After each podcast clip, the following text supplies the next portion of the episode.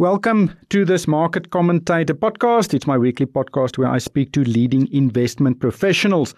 My name is Ryk van Niekerk and my guest today is Feroz Basa. He is head of global emerging markets at Sanlam Investments and uh, he manages the Sanlam Global Emerging Markets Fund and its feeder fund. Feroz, of course, uh, joined Sanlam Investments around uh, 18 months ago and uh, has taken over the Sanlam uh, fund from Denker Capital at the time. So he's been managing it for around uh, one and a half years. Feroz, uh, thank you so much for joining me. Emerging markets is an interesting and possibly exciting place at the moment in the context of world markets. There's so much liquidity around, especially in developed markets, and this liquidity is in search of higher yields what is your perspective on emerging markets in uh, the world we are currently experiencing, especially the markets world? Yes, Ryk, I think that's a very good point. There's lots of liquidity around currently looking for yield. If I think about negative yielding assets around, they're currently at 16 trillion. If you look at rates in developed world and even in emerging markets, lower risk rates are probably trading at their record lows. So there's a clear search for yield. And this makes me very excited about emerging market equities, given where we've been and where they're currently trading. So you're bullish on equities. In some emerging markets, there are also very attractive bond rates. Is money flowing to bonds? If I think about emerging market bonds, you can see South African bonds are trading at very attractive yields. Similarly, in other emerging markets, we're seeing a similar trend, but those yields come with risk. I think if you look at the, the fiscal side uh, um, from all of these emerging markets, there is risk attached, and they, that's exactly why yields are, are trading at, at very attractive levels relative to developed markets. I think the more interesting concept for me. There's only so much investors allocate to bonds. And with all these negative yielding rates around the world and lower relative rates, the next port of call is obviously equities. And if you look at equity markets globally, the valuations of emerging markets relative to developed markets are at extremely attractive levels. Let's talk about equities again. Where is the money going to? What what are the trends in the fund flows?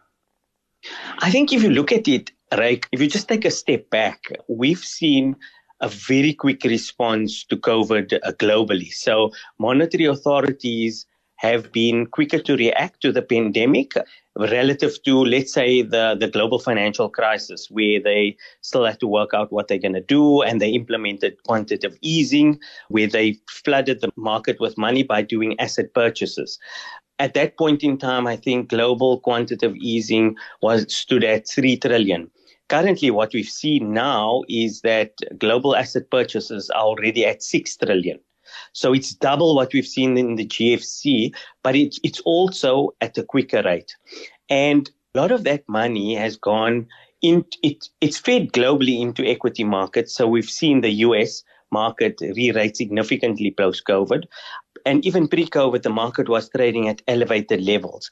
What we have noticed is that emerging market flows were not as positive as developed market flows. So for a long time, emerging markets, up until a month ago, flows were negative. So money was actually leaving emerging markets. And you can see the, the valuation relative of emerging markets versus developed markets.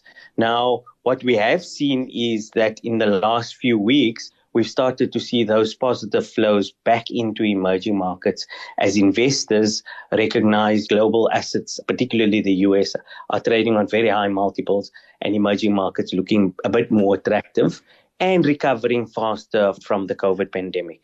Does that apply to all major emerging markets, or is the money actually flowing only to Southeast Asia and especially China? That's a very good point, Ryk. I think we've seen record flows into Southeast Asia, but we are starting to see flows turn in particular markets like Brazil, even South Africa. The last two weeks, we've seen net inflows into our market. So even commodity markets, we're starting to see that turnaround in flows in those markets as well. Like South Africa, I mean, we're dealing with the pandemic much better. Our recovery rate is, is much higher than the global rate. Even with, with Brazil, we're starting to see those numbers level off. Similar thing we're seeing in India as well. How does this impact valuations?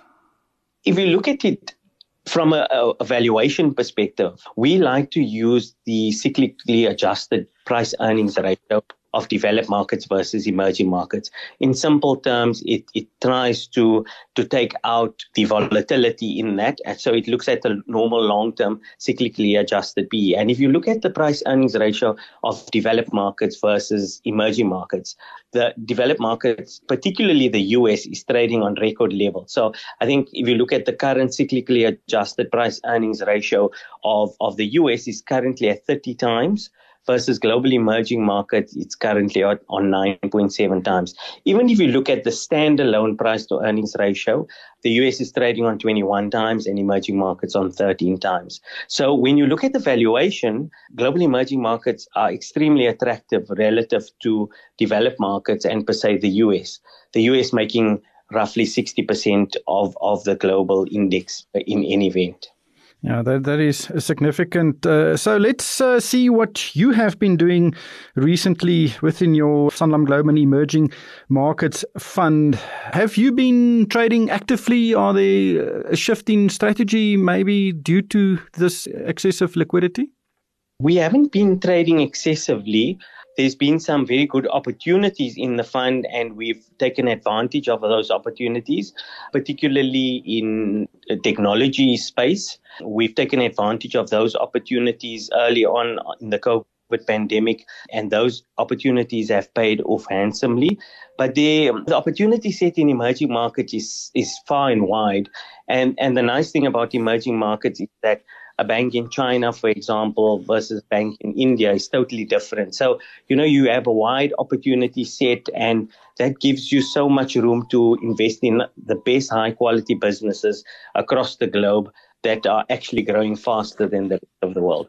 It is interesting to see that the fund's exposure is dominated by the US. Around 40% of the fund is in US assets. Can you explain that? The one thing we do, that those are not US assets. What we tend to do is that we tend to buy ADR. So a company operating in China, uh, but is, is listed on the ADR, it's just us to buy in the US market. So, for example, Alibaba. Alibaba is a Chinese internet company, and we buy that on the US exchange. So it's a Chinese company, but it's it's just listed in the US. Similarly with NetEase, a company like Noah Financial Systems, all listed in the US. So we purchase those ADRs. Remember, like we also maximize on the opportunity set we have.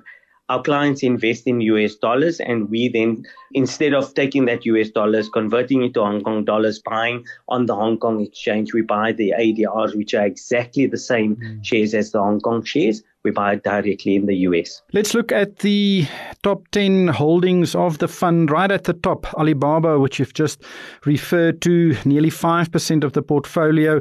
And second is uh, Samsung, 4.4%. Interesting choices, especially if you look at the US market where these companies' competitors have run extremely hard. Amazon and uh, Apple, for example. Can you maybe discuss the dynamics between saying investing in Alibaba, and not in Amazon, as well as Samsung, and not in Apple? I think those are two very good examples. Alibaba very similar to, to Amazon in terms of the business mix. Companies' returns are also very similar. Alibaba trades on a forward price earnings multiple of 28 times. So when you look at it in context of the growth, I mean, for the next three years, if you look at Bloomberg consensus, what analysts are expecting, it's around 30% growth per annum for the next three years. So that's robust growth. And also with Alibaba, you've got the upcoming IPO of Ant Financials, which probably is going to be the biggest IPO globally, right? So trading on 28 times. Amazon, on the other, also a bellwether in the US, very good company, also growing earnings at 30 to 35%. So slightly higher than, than Alibaba, but trades on a 58 times multiple. So, you know, Alibaba almost trading on half the multiple of Amazon. So that gives you an idea of those companies. And when I think about the market potential for Alibaba and Amazon, they're both very similar. So that just gives you an idea of the valuation. Samsung and Apple is a very interesting one. I mean, for a long time, Apple traded on average between 14 to 15 times. It was seen as a hardware company with some software and services. Today, Apple trades on a forward price earnings multiple of 31 times. Now that you're paying 31 times forward earnings for Apple today. And, and the earnings of Apple are not at a low level. I would say that a normalized level or slightly above normal. Whereas for Samsung, although Samsung does have memory, makes less on smartphones, but let's compare it as both companies have significant net cash on their position, and those are the opportunity sets. Samsung trades on 12 times earnings. So those are two very good examples two big bellwethers in GEM versus two big bellwethers in the US, and you can see the differential in, in valuation. Number three on your list, British American Tobacco, 3.6%. That's probably a defensive stock. Then TCS Group Holdings. I haven't heard of TCS. What do they do? TCS, that's that's a very good one. I think uh, if you look at it, it's it's a Russian fintech company. So it's similar to if I had to use a South African example, Capitec. So it's just a branchless version of Capitec. Now, having said that, TCS return on equity is probably double that of Capitec, but fast growing market, a huge market opportunity, very similar uh, companies. TCS trades on a nine times forward multiple. There is a buyout uh, potential coming for this company, but same TCS trading on nine times versus Capitec trading on, on 24 times. So I think that also just highlights the opportunity set in the emerging markets ex South Africa. Now, South Africa also looks cheaper on, on an overall basis, but the high quality companies are, are, are trading on very high multiples, and Capitec's very good example versus TCS. A noticeable company that is absent is Tencent. Why? Right, that's a good observation. If you look at, at Tencent, if you look at the combined exposure to Tencent, is probably the second biggest share in our portfolio.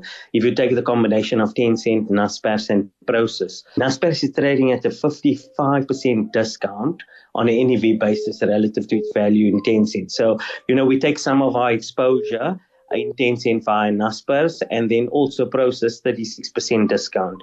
So we do have a very high holding to Tencent in our portfolio, but it's just split between Naspers, Prosus, and Tencent. So there's a significant bias toward technology and uh, fintech stocks. Are there other noticeable companies in your portfolio which is not in one of those categories? Yes, we have very good. I mean, we do have a big exposure to, to e-commerce and Chinese entertainment. I mean, it's also the big in the index. So, and those are the companies that have done very well of late. Lower down there, we also have significant exposure to, to other areas. 31% of our portfolio is linked to consumer staples, pharma companies across emerging markets and food retailers. So there's significant exposure to, to those spheres as well. And also, I mean, if you look at some of the exposure in those emerging markets compared to the developed markets, the multiples are, are on much lower rates than emerging markets, than developed markets. Then let's look at the performance of the fund. Uh, you took over around 18 months ago, so let's look at the one year performance. The dollar denominated fund up 11.3%, the benchmark 14.5%, but the local feeder fund has gained 25.3% against the benchmark of 14.5%. Is it only the, the Rand exchange rate which weakened, which uh, resulted in this uh, significant difference in, in performance? I think we took over 15 months ago, right? I sent you the latest Morningstar numbers. And if you look at our, our global fund, where the bulk of our assets sit, that fund outperformed the index by just on 1% net of fees. So the Sanlam Global Emerging Market Fund returned 20.3% versus the index of around 19.7. So ranks us seventh globally, but so that's just the rand returns that we've delivered for our clients since we've taken over the fund. The difference between the feeder fund is that, you know, the pricing is in rands and the cash position and those are totally different. But I think looking at the, the 15 month numbers is, is more, is very similar for both funds. Yeah, I'm looking at the latest uh, fund fact sheets that were published on uh, the Sanlam Investment website. But I think many investors would be really happy with this performance. Let's get back to the liquidity, which seems to uh, support valuations uh, quite significantly. Do you think that is a risk in the short term that conditions may change, maybe higher interest rates in, in, in some markets? Uh, do you think there's a, a, bit of an overhang or a risk, uh, future risk that should be priced in? Look, that's a very good question, Right? I mean, we try and focus more on the bottom up. So stock specific, focus on the bottom up because the top down, uh, trying to analyze macro, what's going to happen with COVID, is there going to be a second wave? Those things are all. I don't think I can add value. If you look at central bank purchases around 6 trillion, and you spoke about rising interest rates and those things, if economies don't recover, how are countries going to be able to raise interest rates. I can't see it happening. We haven't seen it in the last 10 years where the Fed, when as the economy does better, you know, they started increasing interest rates, but they only started doing it when there was a sustainable level of economic activity within their market. So I don't see that as a big risk. Having said that, how does the globe get out of all this debt? The only way they can is inflation. So those are things potentially coming down the line, but that would mean that economies do recover. The other thing that's important globally is around the US dollar. That's another tailwind for emerging markets. If you look at the US dollar versus emerging market currencies on a PPP adjusted basis, or if you look at them versus their share of global exports, emerging markets are very cheap re- relative to developed markets and relative to the US. So that could be another tailwind for emerging markets going forward.